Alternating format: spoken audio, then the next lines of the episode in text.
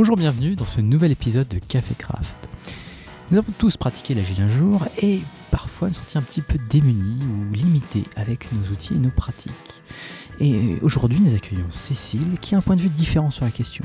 Il va nous parler de Lean et plus particulièrement de là où le Lean complète l'agile. Bonjour Cécile. Bonjour Thomas. Tu es coach Lean depuis bientôt 7 ans. Oui. Tu coaches aussi bien les dirigeants que les équipes, donc tu, as pu voir différents contextes. Et tu étais très fier de m'annoncer que ça fait maintenant 30 ans que tu travailles dans l'informatique. Oui, exactement. Félicitations, Cécile. Merci Thomas. Alors euh, raconte-moi, comment est-ce qu'on peut passer de l'agile au lean Les lean, c'est pour les voitures? Alors en fait, euh, j'étais en charge, j'étais dans une équipe agile, j'étais Scrum Master, et puis il y a eu cette euh, opportunité pour prendre en charge le, le passage à l'échelle de l'agile sur une équipe de RD de 70 personnes. Euh, et, donc, euh, c'était avec une approche lean. Donc, j'ai sauté sur l'occasion parce que c'était quelque chose qui m'intéressait beaucoup. Je ne savais pas trop ce que c'était à l'époque. Et en fait, euh, j'ai découvert que, après pas mal de temps, que le lean, c'était une manière de penser son travail. l'agile, c'est formidable parce que l'agile, ça nous livre clé en main un certain nombre de méthodes qui vont permettre de passer de la DSI ou de la RD qui ne livrait rien ou qui livraient euh, dans des délais euh, bien, bien trop longs avec un très mauvais niveau de qualité à, euh, des gens qui commençaient à livrer quelque chose. Hmm. Et donc ça, ça a été un, pas très important que nous a permis de réaliser les méthodes agiles. Ceci dit, moi, il y a quand même quelques questions que je me posais. en l'occurrence, dans ce, dans ce contexte de, de, passage à l'échelle, c'est que l'agilité avait un certain nombre d'outils, mais qui ne répondaient pas à toutes les demandes. Je vais donner un exemple. Euh, l'amélioration continue. Dans l'amélioration continue, on fait des rétrospectives. Et les rétrospectives, en fait, on va dire, on va se mettre ensemble, on va réfléchir à ce qu'on a fait. Donc ça, c'est très très bien parce qu'il y a cette notion d'introspection collective. Et ça, c'est très important. Mais l'outil lui-même qui va nous permettre de nous améliorer, c'est assez peu précis. Alors que dans le Lean, euh, on a un outil qui est clairement identifié pour cela. Hein. donc c'est le, fameux PDCA, la, roue de, de Deming et de Shewart. PDCA, ça veut dire? Plan, Do, Check, Act. En, français, c'est planifier, développer, contrôler et euh, agir. Agir. Voilà. Et donc, euh, et, en travaillant avec une équipe, avec cet outil-là, je me suis rendu compte que après que l'équipe eut euh, commencé à plafonner en fait en termes de performance, d'un seul coup, elle s'est remise à s'améliorer de manière très significative en termes de performance. Et je me suis dit, ben là, on a vraiment, on a vraiment quelque chose d'intéressant. Et, le PDC, en fait, c'est le cœur de la pensée ligne. D'accord. Du, du, coup, c'est pas forcément compatible. Ah non, non, au contraire. Au contraire, euh, c'est beaucoup plus facile pour quelqu'un qui, qui, vient du monde de l'agile de, euh, de passer aux lignes parce qu'il y a de très nombreuses, euh, il y a de très nombreux points communs. Hein, typiquement, l'agile va préconiser de travailler par petits lots.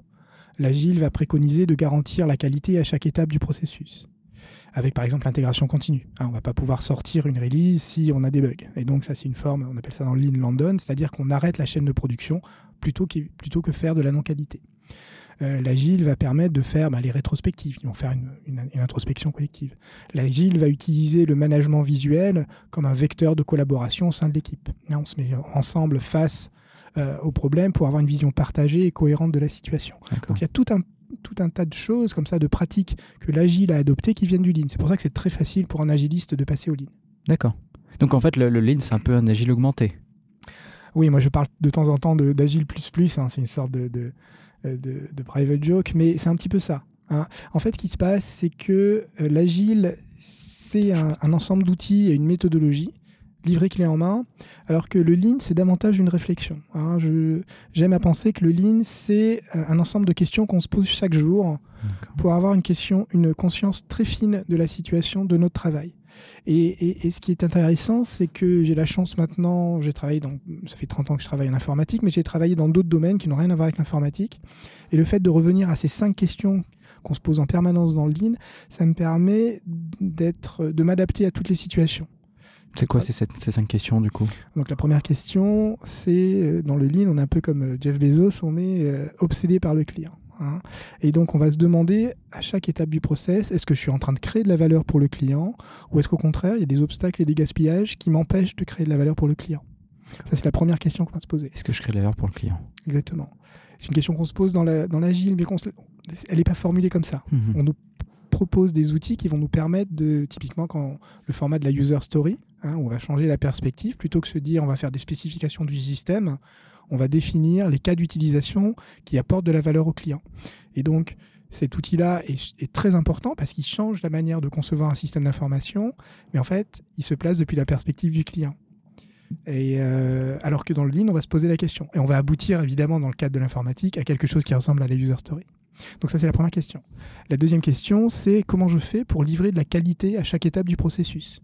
Donc pareil, l'agile vient avec une pratique, qui sont les tests unitaires par exemple, qui vont nous permettre de s'assurer que le, logiciel que je viens de modifier, je n'ai pas introduit de, je n'ai pas introduit de, bug. Mmh. Et comme j'ai l'intégration continue, ou de régression, comme j'ai l'intégration continue, on va m'empêcher de sortir ma release si elle a un problème de qualité.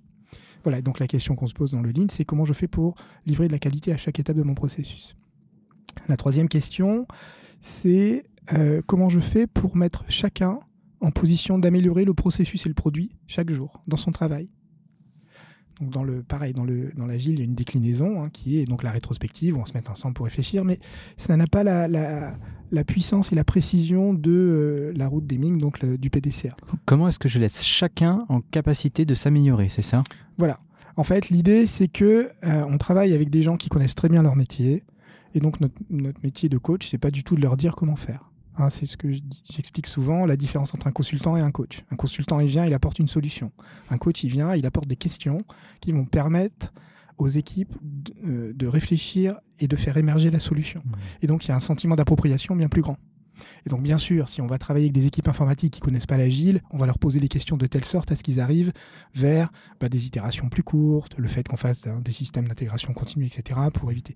Mais on va pas leur imposer la solution. Et s'ils trouvent autre chose, et eh ben on suit. S'ils trouvent autre chose, en fait, ce qui va nous permettre de déterminer si ça marche ou pas, c'est la mesure. Dans le PDCA, on va planifier, on va réfléchir au problème, on va développer, on va rapidement tester des, contre-mesures et puis on va checker avec la performance. On va mesurer la performance. Et on peut très bien avoir d'autres solutions qui, dans le contexte de l'équipe, vont parfaitement être euh, adaptées, sans nécessairement avoir toute l'intégration continue des VOP, etc., qui, bien sûr, la vision, la vision cible, mais euh, qui vont pouvoir euh, répondre aux problèmes de l'entreprise aujourd'hui. D'accord. Donc alors on récapitule euh, pour le faire progressivement. Première question, est-ce que j'apporte de la valeur à mon client? Exactement. Deuxième question, comment produire la qualité à chaque étape du flux de mon processus? Exactement. Comment responsabiliser chacun pour qu'il s'améliore? Pour améliorer le processus ou le produit améliorer le processus le produit. Oui. Et du coup, la quatrième, ça serait Donc la quatrième question, c'est comment je fais pour créer un flux continu de valeur hmm. tiré par la demande du client, et ça c'est très important. Et là encore, c'est une pratique adaptée dans l'agile, c'est-à-dire que je vais avoir euh, mes, mes, itérations, je vais faire mon backlog pour m'assurer que je livre tout ce qui est plus important pour le client d'abord, et, faire ce flux continu de valeur, c'est-à-dire livrer très régulièrement de la valeur au client, itération après itération. Tiré par la valeur client, ça veut dire que si c'est le, le, client ne le tire pas, en fait, on va pas chercher à le faire. Tiré par la demande client. Tiré par la demande client, Tiré par la demande client, tout à fait. Ça veut dire qu'on va peut-être avoir une idée géniale pour faire, euh, euh, pour faire un framework hyper générique pour euh, notre solution, mais en fait, si on n'a pas de cas d'utilisation derrière, hein, euh, ben on va pas le développer. Hein. C'est le principe de Yakni, you ain't gonna need it. On va pas faire un système hyper complexe parce qu'on a envie de se faire plaisir avec de la technologie tant que le client l'a pas demandé aujourd'hui. Et si on se dit, oui, ça sera peut-être un cas d'utilisation dont on aura besoin dans trois ans, ben on va pas le faire. D'accord. Et donc, encore une fois, l'agilité a, intégré ça avec les approches de ben, d'itération, avec le Yagni, you ain't gonna need it, etc. C'est le quatrième point, le flux de valeur. Et le, dernier point, c'est la stabilité. Comment je fais pour avoir un flux stable de valeur? Ce qu'on veut éviter, c'est les pics et les vallées. Hein. et donc, ce qu'on veut, c'est mettre les équipes en conditions confortables pour livrer de manière soutenable de la valeur. Alors, quand tu dis les pics et les vallées, c'est-à-dire ne pas avoir pendant un certain temps rien du tout, et puis d'un coup plein de gros trucs, c'est ça? Voilà, exactement. Euh, c'est ce qu'on dit très souvent dans la, dans la, dans la gestion de projet, dans la gestion de projet standard, en fait, il y a zéro stress jusqu'au mois de la livraison, et puis là, ça devient un petit peu compliqué. et ce que permet de, on veut lisser la charge, et c'est exactement, encore une fois, ce que permettent de faire les itérations agiles. C'est-à-dire que si on a euh, six itérations d'une semaine, on va avoir six semaines durant laquelle la charge sera soutenue et soutenable. Alors que si on a un projet de six semaines, euh, les, quatre premières semaines vont être un peu tranquilles, alors que les deux dernières vont être en mode panique. Hmm. Voilà. Donc là encore, on retrouve un grand principe, une grande question ligne qui a été complètement intégrée par l'agile. Donc, les cinq questions du coup. Comment créer de la valeur pour le client est-ce que je suis, en train de créer de la valeur et comment je fais pour en créer davantage? Quels sont les obstacles qui m'en empêchent? Le deuxième point, c'est à la qualité. Est-ce qu'à chaque étape du processus, chacun est capable de déterminer s'il fait de la qualité ou pas? La troisième question, c'est comment faire pour créer un flux continu tiré par la demande du client? Un flux continu de valeur. La quatrième question, c'est comment je mets chacun, chaque jour, en capacité d'améliorer le processus et ou le produit? Et puis la dernière question, c'est comment je fais pour stabiliser le processus pour éviter la surcharge? Mais tout ça, du coup, tu as dit qu'on le faisait déjà dans Agile. Oui. Donc finalement, euh, je vois pas ce que tu peux nous apporter dans ce cas. Euh, encore une fois, ce qu'on apporte avec le, le, le, le Lean, c'est une réflexion. Je vais vous donner un exemple. On, on est dans le cadre d'un projet de, de digital marketing euh, dans une entreprise de e-commerce qui livre des, euh, qui livre des mini-sites. Donc cette équipe-là livre un certain nombre de mini-sites pour des activités, pour des euh, euh, occasions particulières, par exemple pour Noël, pour la Saint-Valentin, pour la fête des mères, etc. Et euh, le, problème, c'est que à chaque fois, on dépasse les délais et les coûts sont, supérieurs à ce qui était prévu. Et donc, on a de nombreux métiers qui sont intégrés dans cette équipe transverse. L- L'attention est palpable, il y a pas mal de, de- de discussions un petit peu tendues. Et, et en fait, ce que- ce qu'on va faire, nous, c'est plutôt que se demander est-ce que c'est de la faute de Thomas ou c'est de la faute de Cécile, on va juste aller voir ce qui se passe. L'équipe ne travaille pas nécessairement en méthode agile. Et donc, on va regarder quel est le problème. Pourquoi, sur la- le dernier mini-site, on a eu ces problèmes-là? Mhm. et en fait, ce qu'on voit, c'est que euh, on a eu euh, 13 jours de retard. Et sur les 13 jours de retard, il y a 10 jours qui sont dus à l'intégration entre euh, la partie UX qui a été définie et qui a été euh, définie avec une maquette, qui a été donnée ensuite à l'intégration logicielle. Et on voit qu'entre l'intégration logicielle et l'UX, on a eu une phase de recette qui a duré 10 jours, alors que dans le plan, elle était d'une journée. Et on a eu 33 retours. Et donc là, on peut avoir plusieurs approches. La première, c'est de se dire que euh, eh ben, euh, Jérémy, le développeur, il est juste nul. Et puis la seconde, c'est de se dire, bon, on va regarder ce qui s'est passé. hein. On va regarder quelles sont, la cause, quelles sont les causes des 33 retours. Et en fait, en regardant de manière très précise avec Jérémy, qui est le développeur, et puis avec Romy, qui est la responsable UX, on va voir qu'il y a des choses en fait qui sont implicites pour Romy, mais qui ne le sont pas du tout pour Jérémy. Et donc, il y a plein de petits détails techniques. Par exemple, c'est un, une appli pour le, pour le web et pour le mobile. Et donc, il y a des petites croix pour fermer. Elle est composée de six blocs et il y a des petites croix pour fermer ou ouvrir les blocs. Et donc, il y en a une, euh, la croix, elle n'est pas, pas placée au bon endroit. Elle est plus proche de la photo que du coin du- du bloc. Et du coup, euh, Romy, elle dit oui, mais en termes de- de- d'expérience utilisateur, ça crée de la friction parce que le client, il se demande est-ce que ça ferme le bloc ou est-ce que ça ferme la photo? Et Jérémy dit oui, mais si tu cliques la croix, ça ferme le bloc. Il dit oui, mais c'est pas ça, en fait, le sujet. Et en fait, il ne savait juste pas pourquoi c'était important. Toute cette pédagogie pour lui expliquer qu'en termes de parcours utilisateur, c'était important, que ce soit complètement fluide, que le client n'ait pas à se poser de questions. Ces questions-là, Jérémy ne se les posait pas. Quand il testait, il s'assurait juste que la croix fermait le bloc. Et donc, euh, d'autres types d'erreurs, par exemple, c'est que euh, le bloc devrait s'ouvrir de manière fluide. Et donc, lui, quand Jérémy l'a codé, il savait pas quoi, quoi mettre. Donc, il avait une petit- un petit moteur JavaScript. Il a mis une fonction qui ouvrait en 100 millisecondes. Et Romy, elle dit Mais non, 100 millisecondes, c'est beaucoup trop rapide. Et il dit Oui, t'es gentil, mais fluide, ça veut dire quoi? Donc, ils se sont mis ensemble, ils ont travaillé, ils se sont rendus compte que fluide, c'était une ouverture en 600 millisecondes. Voilà. Et sur des sujets hyper techniques comme ça, on a permis de réduire sur le, le, le- le mini-site suivant, de réduire le temps de, de recette, passer de 10 jours à, à 4 jours en résolvant des problèmes techniques très spécifiques. Et ce qui se passe dans ce cas-là aussi, c'est que Jérémy va gagner vraiment en compétences. Donc on n'est pas sur de la résolution, une sorte d'incantation, il faudrait faire ci ou il faudrait faire ça. On travaille sur des sujets très très très spécifiques en allant voir les pièces. On a bien parlé de pièces dans le Lean, qui sont des preuves. hein. On va voir la scène du crime. On va regarder les pièces et puis en identifiant tous les problèmes, on va se poser la question qui doit apprendre quoi pour réussir? Et là, la question qui, qui est apparue, c'est qu'il y avait un certain nombre de choses que Jérémy devait apprendre, un, sur l'UX, et puis deux, qu'il devait apprendre sur l'interface avec Romy. Comment il dialogue, qu'est-ce que ça veut dire une ouverture fluide? Et peut-être Romy aussi sur comment expliquer aux développeurs euh, ses prérequis aussi. Voilà, tout à fait. Mm. Et, et donc avec, euh, ça nous a pris trois séances de travail à deux personnes, qui ont pris à chaque fois deux heures. Ils sont passés de 10 jours à 4 jours pour la première mini-site, et pour le second, ils sont passés de, à une demi-heure, avec, en ayant deux retours. Donc on est sur des sujets extrêmement spécifiques. Et en fait, ce que permet le Lean, c'est de faire le lien entre la performance opérationnelle, le fait que quelqu'un doit apprendre quelque chose, hein, doit apprendre, et puis la performance économique. Et en travaillant de manière très spécifique avec ces personnes, on a pu passer de 10 jours à, à 2 heures donc sur le, sujet de la recette UX, de gagner euh, du temps, d'être dans les temps pour la, prochaine la livraison suivante. Mais surtout, Jérémy, il a complètement changé de statut. C'est-à-dire que c'était le développeur junior et il a acquis en l'espace de, deux mois, les deux mini-sites sur lesquels nous avons travaillé ensemble, il a acquis une expertise qui fait que euh, à l'UX, maintenant, on demandait mais pourquoi ils font pas tous comme Jérémy Pourquoi ils, ont, nous livrent des retours, les soi-disant développeurs seniors? Alors que Jérémy, qui est le développeur junior, livre quelque chose de parfait. Et donc, euh, dans cette démarche d'amélioration qui a été très précise, on a permis à un à, Jérémy de, gagner en, seniorité, mais de manière très très très rapide, et, deux, bah, de livrer dans les temps et d'atteindre les objectifs euh, business qui nous étaient fixés. Le, retour sur investissement est assez considérable. Hein. Pendant 6 heures, 10 euh, minutes, plusieurs jours, oui, c'est clair. Voilà, et donc notre métier, hein, notre, notre savoir-faire de coach, c'est d'identifier très rapidement qu'on appelle les, mines d'or, c'est-à-dire les, euh, les gisements d'amélioration qui vont avoir un impact très rapide sur la performance opérationnelle de l'équipe, mais aussi sur la performance économique. Euh, un, des sujets, euh, un des points de friction que j'ai un petit peu avec les agilistes, c'est le fait qu'ils soient très centrés sur l'équipe. Et, c'est tout à fait légitime. Hein. Moi, j'ai commencé l'informatique dans les années 80. Euh, même dans les années 90, très souvent les dirigeants, quand ils, parlaient, quand ils de développeurs informatiques, ils parlaient de, excusez-moi l'expression, de pisser du code. Et donc, ils n'ont jamais vraiment joui d'une grande considération. Et, si on regarde d'un point de vue sociologique, l'agile et puis l'open source aussi, mais juste les méthodes agiles, ça a permis de redonner beaucoup de valeur au métier de développeur. Hein, de, rappeler que, au, final, au bout du bout, dans le monde du numérique, c'était quand même les développeurs qui créaient cette fameuse valeur pour le client. Et c'est le code du développeur qui part en prod, c'est pas la compréhension du directeur. Exactement. Hmm. Et, ça, c'était euh, très important. Le, petit travers, c'est que euh, il y a quand même cette tendance assez forte dans le monde de l'agilité de voir l'ensemble de l'organisation du produit autour de l'équipe.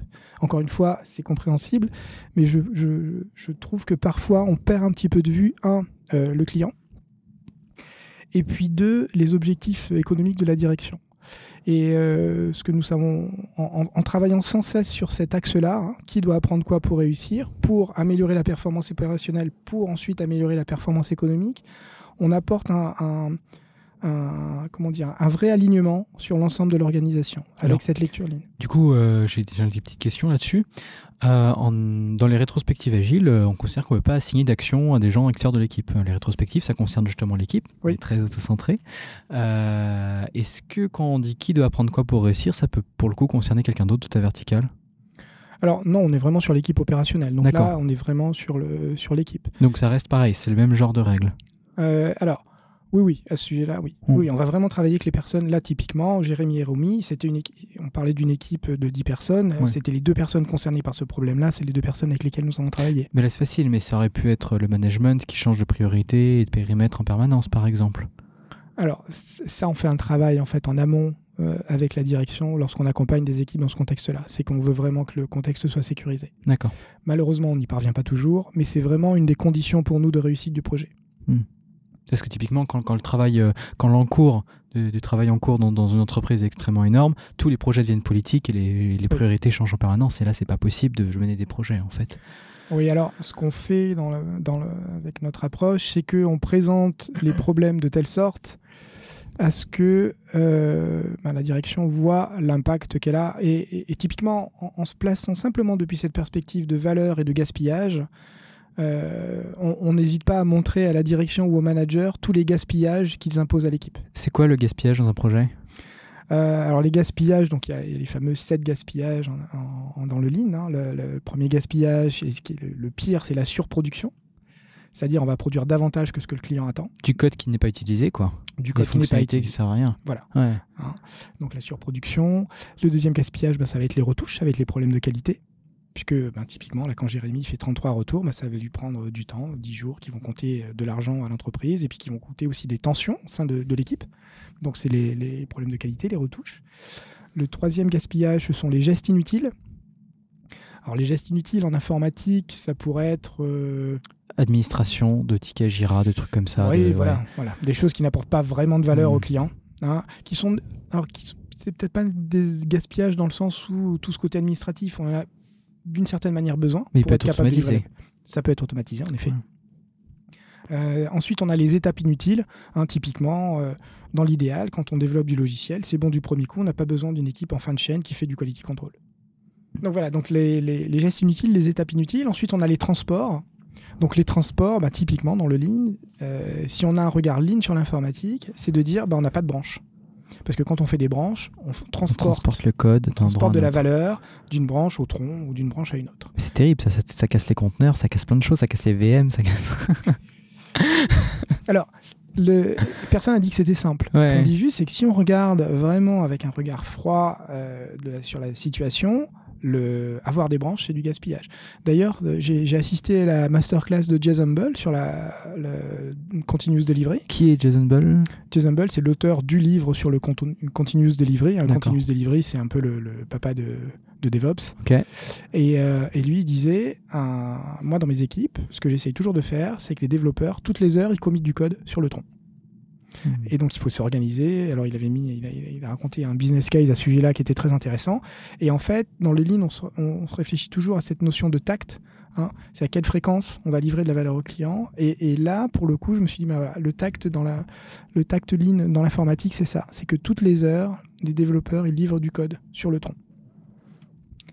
Mhm. Voilà, donc les, les- le cinquième, c'est les transports. Le sixième, ce sont les attentes. Hein, alors les attentes, euh, là aussi, l'agile permet de supprimer les attentes. Typiquement, va faire des spécifications. Donc, quand tu dis attendre, c'est attendre quelque chose ou c'est avoir des attendre quelque chose de quelqu'un?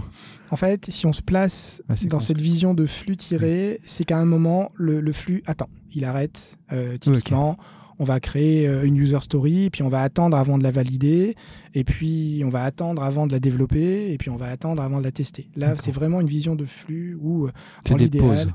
Voilà. Dans, Mm. dans une- dans la, dans la- en- la première journée, on pourrait faire la user story, la valider, s'assurer qu'elle est ready to, ready to dev. Et puis la deuxième journée et la troisième journée, on la développerait. Puis la quatrième journée, on la testerait. La cinquième journée, on la mettrait en production. Donc il y a cette notion vraiment de flux continu de valeur et, euh, et sans aucune attente. Et puis le dernier, euh, le dernier gaspillage, ce sont les stocks. Les stocks, c'est ben, des stocks de spécifications qu'on n'a pas encore développés ou des, stocks- des stocks de développement qui n'ont pas encore été Un testés. logiciel qui n'a pas été mis en prod est un stock. Exactement. Voilà. Voilà, et donc quand on regarde l'informatique avec ses, ses- Alors, on les des sept gaspillages, donc premier gaspillage, la surproduction, Des fonctionnalités qui sont pas utilisées, exactement. Le deuxième gaspillage, c'est la qualité, des problèmes de qualité, les retouches. Hmm, les retouches. Troisième gaspillage, ce sont les, gestes inutiles. Bah, typiquement, euh, on peut avoir des applications dans lesquelles il faut faire euh, 18 clics pour faire une action, alors que dans d'autres, il n'en faudrait que deux. Et là, là, on impose des gaspillages au client, puisqu'on lui impose à faire des gestes inutiles sur le produit. Donc on a les étapes inutiles, hein, les incessantes euh, ou les multiples vérifications euh, qui pourraient être automatisées ou qui ne sont plus nécessaires si on fait de la qualité à chaque étape. On a ensuite euh, les attentes. Hein. On a notre flux, ne- Les pauses dans le processus les qui pauses dans le processus, les attentes, Le transport. le transport, et puis et enfin les stocks. et voilà, le les stock. sept gaspillages. Et donc, quand on se place dans, dans- dans une équipe, lorsqu'on rejoint une équipe, on va, on, on va, c'est ce qu'on va observer. On va observer quels sont les gaspillages. Et donc, très souvent, pour revenir à la question initiale qui était de comment on fait quand les managers ils nous demandent sans arrêt de changer de priorité, ben en fait, euh, on va arrêter un projet, donc on va créer des attentes, on va créer du stock. On va créer des gestes inutiles parce qu'après, lorsqu'il va falloir revenir dedans, il va falloir se rappeler du contexte du projet, comment, comment je, je gérais mes classes, comment voilà. Et, et- et donc, on va juste montrer aux équipes, ben voilà, en faisant ça, vous imposez des, des gaspillages à vos équipes. En fait, c'est limite un framework de la mesure de l'efficacité ou l'inefficacité de ton équipe, ça. C'est-à-dire C'est-à-dire qu'en fait, avec ça, tu as, des indicateurs euh, quasiment immédiats sur à quel point est-ce qu'on est efficace dans ce qu'on veut faire. Oui, et, en fait, le, on- on- alors, on n'est pas en train. y a- Attention, ma question est peut-être débile. euh, non, non, non, c'est une question pertinente, mais c'est pas quelque chose qu'on va mesurer. D'accord. C'est quelque chose qu'on va observer, qu'on va voir, et à partir de ça, on va en déduire comment ça impacte. En gros, nous, on regarde toujours les activités professionnelles selon les quatre axes hein, de la performance opérationnelle. C'est toujours le client d'abord, donc la satisfaction client, la qualité, les délais et puis les coûts. Et donc, l'analyse de ces sept gaspillages va nous permettre de dire, mais là, vous avez des leviers d'amélioration en termes de coûts. Là, vous avez des leviers d'amélioration en termes de qualité. Hmm. Là, vous avez des leviers d'amélioration en termes de satisfaction client. C'est cette grille de lecture et cette réflexion permanente sur le travail, les questions avec ces cinq questions, qui va nous permettre. Alors, dans le monde de l'informatique, on va nécessairement arriver vers des solutions qui sont proches de l'agile. Hmm. Autre des solutions qu'on connaît déjà. Alors du coup, attends, dans ce cas, dans un projet informatique, alors, je te pose la question Oui. parce que c'est une question récurrente. C'est qui le client? Est-ce que c'est celui qui paye? Est-ce que c'est le manager? Ou est-ce que c'est l'utilisateur? Ça serait qui pour toi? Alors, euh, Google, euh, Google a répondu. Hein, Larry Page et Sergey Brin, ils disent toujours que eux, leur sujet, c'est l'utilisateur. Donc c'est la personne qui va cliquer à la fin pour Ouais. utiliser les fonctionnalités. Alors, Ils ils ont un business model qui fait que c'est le cas, mais je pense que c'est quand même, si euh, Google s'y intéresse, c'est ah, plus ça. si c'est la proposition de, Goo- de Google, je pense que c'est intéressant d'y penser. ouais. D'accord, ok.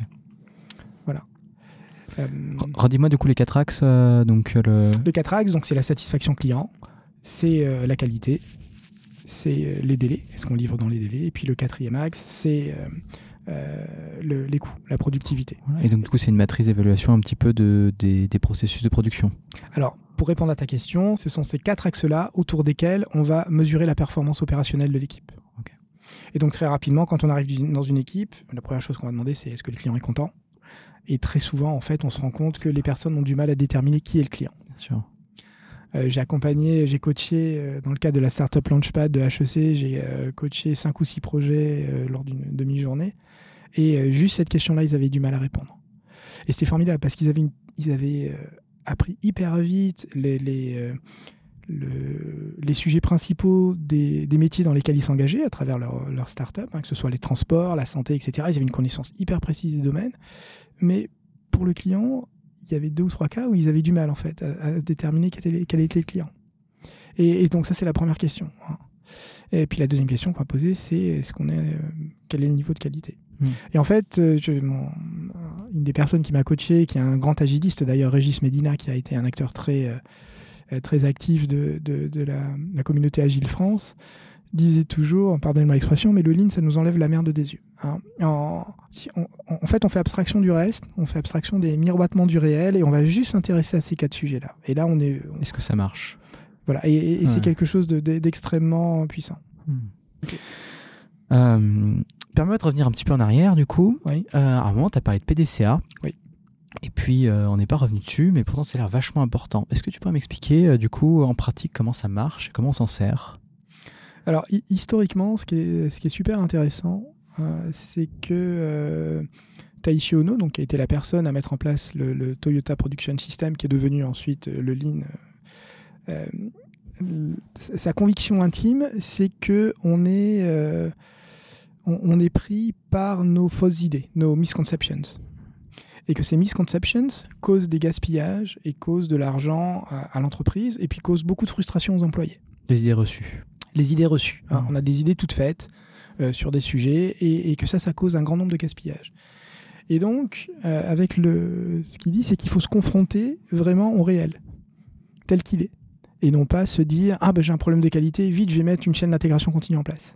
Hein, c'est un petit peu plus compliqué que ça. Et donc, l'outil pour faire ça, euh, si on regarde un petit peu dans l'histoire de l'humanité, l'outil qui nous a permis de sortir des croyances et d'aller vers le, monde scientifique, ben, c'est la méthode scientifique. hein, Francis Bacon au XVIIe siècle avec la Royal Society. Et euh, ce qui est intéressant, c'est que ça n'a été adapté au monde de l'entreprise que dans les années 50 avec les statisticiens euh, Edward Deming et, et, Sheward qui ont fait la, fameuse route Deming. Donc le, le PDCA, c'est quoi? La route Deming, moi je connais pas. La route Deming, donc c'est le, le PDCA, c'est le nom français en fait du PDCA, la route ok. de Deming. Très bien. Euh, et, et- et donc l'idée, c'est de se dire, euh, ben, quand j'ai un problème, la première chose que je vais faire, c'est que je vais le quantifier. Donc pour revenir à l'exemple de Romy et Jérémy, le problème quantifié, c'était 10 jours de retard. Hmm. Donc on passe d'un souci, quelque chose de nébuleux et d'insaisissable, euh, Jérémy il livre toujours des trucs tout pourris, à un problème. Non, la dernière livraison, Jérémy, il y a eu 33 retours. Voilà, donc ça Un c'est la première souci, étape. Un problème. Voilà, un souci c'est pas quantifié, un problème c'est quantifié. Excellent. Si euh, c'est comme euh, on disait, euh, ouais, ton truc, il a un temps de réponse tout pourri et ça met des plombes. Non, bah, on a regardé et ça prend effectivement 6 secondes. Et on avait dit que ça devait prendre 2 secondes. Donc notre problème, c'est 4 secondes. On a 4 Mm. secondes d'écart. Donc juste passer dans ce monde-là, d'un monde de l'opinion à un monde chiffré, ça permet de. comment dire? Rendre objectif Ça permet d'objectiver, mais ça, ça permet aussi d'apaiser les tensions. Mm. hein, Puisqu'on re- on rentre dans un monde factu- factuel. Donc la première chose, c'est qu'on va identifier notre problème, on va le mesurer. Donc dans le cas de, Jérémy et de Romy, c'était 10 jours d'écart. La deuxième chose qu'on va faire, c'est plutôt se jeter sur des solutions, on va essayer de réfléchir aux causes. Et là, en l'occurrence, c'est ce qu'on a fait. On avait 33 retours et on a classifié les 33 retours. Il y avait 15 retours qui étaient dus à des problèmes de mise en page, qui pour Jérémy ne présentaient aucun intérêt. Et donc il a fallu que Romy lui explique pourquoi c'était important. Voilà, il y avait neuf problèmes qui étaient dus à tout ce qui était, qui était dû à tout ce qui était euh, euh, euh, composants euh, dynamiques. Tout ça, c'est la partie plane du coup? Voilà, tout ça, on est dans la partie plane. On veut vraiment comprendre le problème. Et pour comprendre le problème, on n'est pas sur des spéculations. On va vraiment aller voir la pièce. On Donc vous avez fait une réunion ensemble et vous avez fait quoi? Vous avez fait un- une rétrospective un petit peu, une timeline de ce qui se passait pour essayer de comprendre? La première chose qu'on a faite, c'est euh, de comprendre quelle était la nature des 33 retours. Donc en fait, on a regardé les 33 retours et puis on a fait une classification par typologie. D'accord. Et donc une fois qu'on a identifié cette typologie et qu'on s'est dit, ben, si, on ta- si on traite ce sujet-là qui représente 15 retours, soit 50%, et puis celui-ci qui présente 9 retours, donc qui fait un pourcentage euh, important, on aura traité deux tiers des problèmes. Ah. Donc on va s'y mettre. Donc ça c'est la partie plane. Donc la partie doux ensuite, c'est on va identifier les contre-mesures. Donc ils se sont mis d'accord, ils ont travaillé ensemble pour dire, ben voilà, pour ce type de, de- de mise en place, on va faire comme ceci. Pour ce type de composant graphique, on va passer à 600 millisecondes pour que ce soit fluide, etc. Et donc une fois qu'ils se sont mis d'accord là-dessus, ben, Jérémy, la prochaine fois, la- sur la l'itération suivante, il a mis en place ces, ces pratiques-là et il les a testées. Et le test a été positif puisqu'on est passé de 10 jours de, de délai à 4 jours de délai. Ça, c'est le check. Ça, c'est le check. Et en fait, le check, c'est qu'on va vraiment mesurer. Donc c'est pour ça qu'il est très important d'avoir un problème mesurable, parce qu'on va pouvoir valider ensuite avec le check que notre contre-mesure, on ne parle pas de solution dans le lean, on parle de contre-mesure qu'on va tester, euh, fonctionne ou pas. Et si elle fonctionne pas, c'est pas grave, on va tester autre chose. On ne parle pas de solution, on parle de contre-mesure Oui, on parle de va contre-mesure. tester. C'est beau Ouais. ça. Et, euh, et puis enfin, une fois que ça marche, eh ben on va le valider, on va l'acter. Et donc euh, l'acte pour Jérémy, ça a été de dire, bah, maintenant, moi, lorsque je livre une, une nouveau, un nouveau site à Romy, je m'assure de ta ta ta ta ta ta. Donc il avait fait sa liste de vérifications qu'il doit faire. C'est ce qui lui a permis de passer de 33 retours à 2 retours. Et donc on a divisé par 15 la non-qualité juste sur cette partie-là, mais surtout on a, on a, on a réduit l'écart de 10 jours à une demi-journée. Donc le acte, c'est la partie entre permanent l'apprentissage du. Exactement. D'accord. Exactement. Par rapport à ce que ça peut, la contre-mesure peut ne pas avoir marché, Ouais. et on peut acter ça aussi, j'imagine. Oui, tout à fait. Si la contre-mesure ne marche pas, hein, c'est ce que disait Edison. Il disait on n'a pas, euh, Je n'ai pas échoué a- 100 fois. on n'a pas échoué mille fois, on a juste trouvé euh, mille, euh, mille façons de ne pas faire l'ampoule. Ouais. C'est qui ne exactement ça. fonctionne pas. ouais. Et alors du coup, j'imagine qu'au moment du plan, du coup, on se retrouve à la fois à objectiver le problème, donc le rendre mesurable, Oui. et du coup aussi, au moment où on le rend- l'objectif, on le rend mesurable, on prévoit aussi comment est-ce qu'on va le checker du coup. Exactement. Ouais. On, on identifie euh, quel est l'indicateur que l'on va suivre pour s'assurer que on a, euh, on a euh, vraiment bien traité le problème. Et je peux en avoir combien comme ça dans mon équipe des PDCA En fait, ce qu'on se dit toujours, c'est que euh, c'est euh, oui, mais je vais pas avoir le temps. Oui, mais c'est compliqué. Oui, mais et euh, ce que dit souvent Michael Ballet, hein, un des grands experts lean en France, il dit que sans amélioration d'un pour cent, c'est bien meilleur qu'une amélioration de 100%. La première raison, c'est que les mathématiques sont intraitables. Sans amélioration successive de 1%, ça fait euh, un- un- 1.01 euh, puissance euh, 99 et ça va faire 175 ça va faire 270. 270%, waouh 270%. La puissance d'intérêt composé. Exactement. Ouais. Et alors qu'une amélioration de 100%, bah, ça fera peut-être 100%. Mais on ne sait pas trop, parce que le risque est bien plus grand. Oui. Mais surtout... Est-ce que ça marche ou ça marche pas, alors qu'on peut se permettre de rater une amélioration de 1% Ça Exactement. ne change rien du tout. ok. Et- mais surtout, c'est sans opportunité d'apprendre. Hmm. Et en l'occurrence, sans opportunité pour développer les compétences de chacun. Et en l'occurrence, pour le cas de- dont on parle, Jérémy, il a pu passer de junior à euh, junior plus plus, Hmm. qui livrait de la bien meilleure qualité que les autres développeurs qui étaient euh, seniors. Voilà, donc ce, on, encourage vraiment chacun à avoir un sujet comme ça à traiter, à avoir un problème. Et puis dans le lean, on a une perspective qui est assez, euh, assez contre-intuitive, c'est qu'on se réjouit quand on a des problèmes. Parce que lorsqu'on a des problèmes, on a des opportunités d'apprendre. Et euh, un auteur américain euh, qui s'appelle Steven Spear disait que quand on a un problème, en fait, c'est notre processus qui nous murmure à l'oreille. Si tu regardes bien précisément, il y a quelque chose sur moi que tu vas pouvoir apprendre. Euh, Voilà, donc euh, nous, on est, euh, ce qu'on va faire avec le Lean, c'est mettre un dispositif en place Mhm. avec un management visuel, avec des animations. Un, un autre point commun entre l'agile et le Lean, c'est qu'on a une animation quotidienne de l'activité. Euh, donc on va mettre ce dispositif et cette animation qui, vont, qui a pour objet en fait de faire apparaître des problèmes pour traiter des sujets opérationnels, développer des compétences et améliorer la, la- la performance opérationnelle et économique de l'équipe. Et on va suivre euh, les délais avec le Scrum Board et puis on va suivre aussi la satisfaction client. Ce qu'on va laisser vraiment chercher, c'est la satisfaction du client interne déjà en priorité, donc le PO et les métiers. Mais si on peut, c'est vraiment aller chercher la satisfaction du client externe. Ah, C'est intéressant ça. Donc on commence par essayer de mesurer la satisfaction du client interne, c'est les autres acteurs qui vont utiliser le projet, qui vont interagir avec l'équipe, puis on essaye les clients externes si on peut le plus possible. Oui, tout à fait. C'est une vraie source d'enseignement. D'accord. D'ailleurs, une des choses que l'on fait lorsqu'on fait du lean dans une DSI, c'est que très souvent, on va démarrer avec l'équipe support. Et donc les gens sont assez étonnés, ils disent mais vous faites pas de l'agile, en fait on le fera plus tard. Hein. Ce qu'on veut vraiment comprendre d'abord, c'est quelle est la perspective du client sur le, sur le produit ou le service. Et ça, le point d'entrée le plus proche du client, c'est l'équipe support.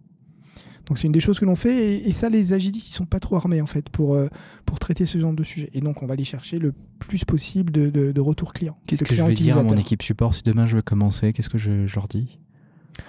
Euh, eh ben on va regarder le nombre de tickets qu'ils ont euh, tous les mois. Est-ce qu'il augmente? Est-ce qu'il réduit? Quelles sont les causes principales? Quels sont les gaspillages qu'ils subissent? Quelles sont les choses qui sont évitables? Hmm. Quels sont les problèmes clients qui remontent chez eux? Et euh, dont l'équipe de développement ne veut pas en entendre parler. J'étais en charge d'une équipe support et on avait pas mal de sujets de support et des équipes de développement disaient oui, oui, non, mais ça c'est, on, a, on a autre chose à faire. Et donc ils étaient en train de développer des fonctionnalités dont ils pensaient que le client avait besoin plutôt que privilégier des problèmes qu'avaient nos clients aujourd'hui. aujourd'hui. Voilà, et donc c'est ce qu'on essaye de faire avec le Lean, c'est de dire ok, c'est super intéressant cette fonctionnalité, mais on va d'abord s'occuper des, des, problèmes du client aujourd'hui. Est-ce que tu rentres aussi là-dedans la fameuse version 2.0 qui va régler tous les problèmes de la 1.0 alors, c'est intéressant de réfléchir à ça, hein, mais on va d'abord, plutôt que, que, se baser sur des spéculations et des hypothèses de product owners, indépendamment de leur qualité et de leurs compétences, on va aller voir les vrais problèmes des vrais clients qui sont remontés. D'accord. Et ça, c'est pour nous, c'est essentiel. D'accord. Ce qu'on se dit toujours, hein, ce que Michael Bellet encore euh, dit toujours, c'est que le, client, il a quelque chose à nous apprendre sur notre produit. Le client a quelque chose à nous apprendre sur notre produit. Mais oui, c'est le premier utilisateur du produit, bien sûr. Il le connaît mieux que nous, peut-être. Bien sûr. Euh, et en termes de rôle, euh, qui va suivre les PDCA euh Alors, dans le, c'est un autre sujet aussi de, Discord avec les entre les agilistes et les et les, coachs lean. C'est que, quoi ton opinion là-dessus C'est que le manager, il a un rôle essentiel. Très souvent, dans les initiatives agiles, les, managers, les middle managers, ils sont un petit peu perdus. Que, mm. que devient mon rôle? Et en fait, les agiles s'en occupent pas. Hein, ils ont été tellement maltraités historiquement, oh, ça, peut se comprendre. Ça se défend pas, mais ça peut se comprendre. Ce que tu veux dire, c'est que la culture de command conquer, euh, command contrôle des, des, vieilles entreprises, elle laissé tellement de traces traumatisantes chez ah ces gens-là que maintenant on ne fait plus confiance. Il y a une défiance totale envers ces gens, c'est ça? Oui, et moi j'ai travaillé avec un, dirigeant d'une très très grosse, euh, enfin d'une grosse division dans une grosse boîte informatique qui me disait, bah, moi on a mis l'agile en place et j'ai deux managers qui sont partis en dépression parce qu'ils n'avaient plus aucun rôle dans l'organisation. c'est ça, c'est le rejet de la structure. Et donc dans le Lean, le, manager a un vrai rôle. Et son hmm. rôle, c'est de coacher euh, ses équipes dans l'amélioration continue. C'est-à-dire d'aller régulièrement challenger les équipes, aller voir la performance. On n'est pas sur le monde de l'opinion, on est sur le monde euh, chiffré et factuel de la performance pour voir est-ce que l'équipe s'améliore. D'accord. Et donc, est-ce que l'équipe travaille sur des PDCA Ok. Que ce soit au niveau opérationnel ou au niveau du team leader. S'assurer en fait que même que s'il n'y a pas de PDCA, c'est peut-être même inquiétant, c'est ça? Oui, alors s'il n'y a pas de PDCA, ça veut dire qu'il y a un vrai problème. En, cours, je veux dire. S'il n'y a pas en cours des PDCA sur lesquels les gens sont en train de travailler, c'est qu'il y a un problème. D'accord, ok. Et donc, c'est, et, là, en fait, le manager retrouve toute la noblesse de son rôle. C'est-à-dire qu'il accompagne ses équipes pour les développer. Et donc, lui, il est bien, bien, évidemment intéressé puisque ça va permettre à l'activité de, de, sa division ou de son, de son département de s'améliorer. Mais c'est, un vrai rôle, en fait. Hein, développer la mmh. compétence des, de, chaque employé. Il y a quelque chose qui est en support et en soutien et non plus en frontal et directif. Exactement. Hmm, d'accord. Euh. Alors pour conclure, euh, euh, le, Lean a eu pas mal de mauvaise presse hein, ces dernières années. Je pense que ça change un petit peu parce qu'on comprend vraiment ce qu'est le Lean dans, sa, dans son essence. Hein. Ce n'est pas un outil pour, méthodologique pour réduire les coûts et puis virer du monde. Le Lean, c'est vraiment quelque chose qui permet de développer les compétences, de, rendre de l'intérêt au, travail parce que lorsqu'on satisfait le client et lorsqu'on développe de nouvelles compétences, bah, quand on rentre chez soi le soir, on a vraiment un sentiment de, d'épanouissement professionnel. Et puis, euh, et, puis revenir à ça en fait. Hein. Le Lean, c'est vraiment une manière de penser son travail, une sorte de, travail en, pleine conscience. Et, c'est vraiment quelque chose qui me semble éminemment vertueux.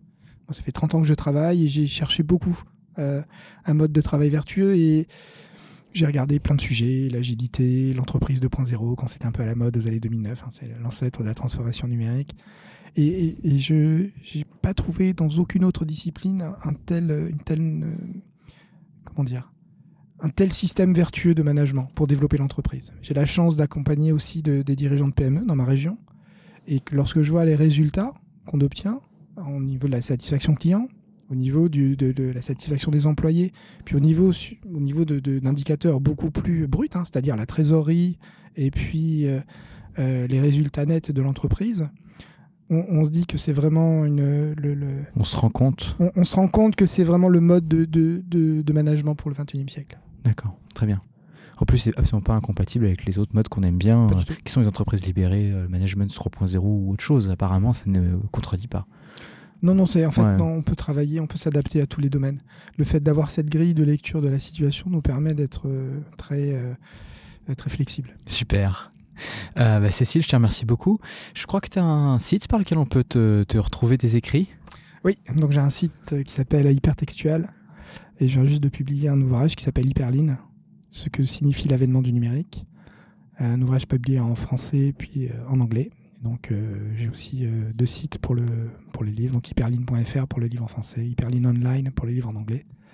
Euh, je suis un acteur euh, convaincu et enthousiaste de cette approche et je pense que le lean est tout à fait adapté pour penser la transformation numérique. Super. Donc Hypertextual, ton blog et Hyperline, ton livre. Merci beaucoup Thomas. Ben, merci à toi. Pour ma part, c'était Thomas Wickham euh, sur le Café Craft.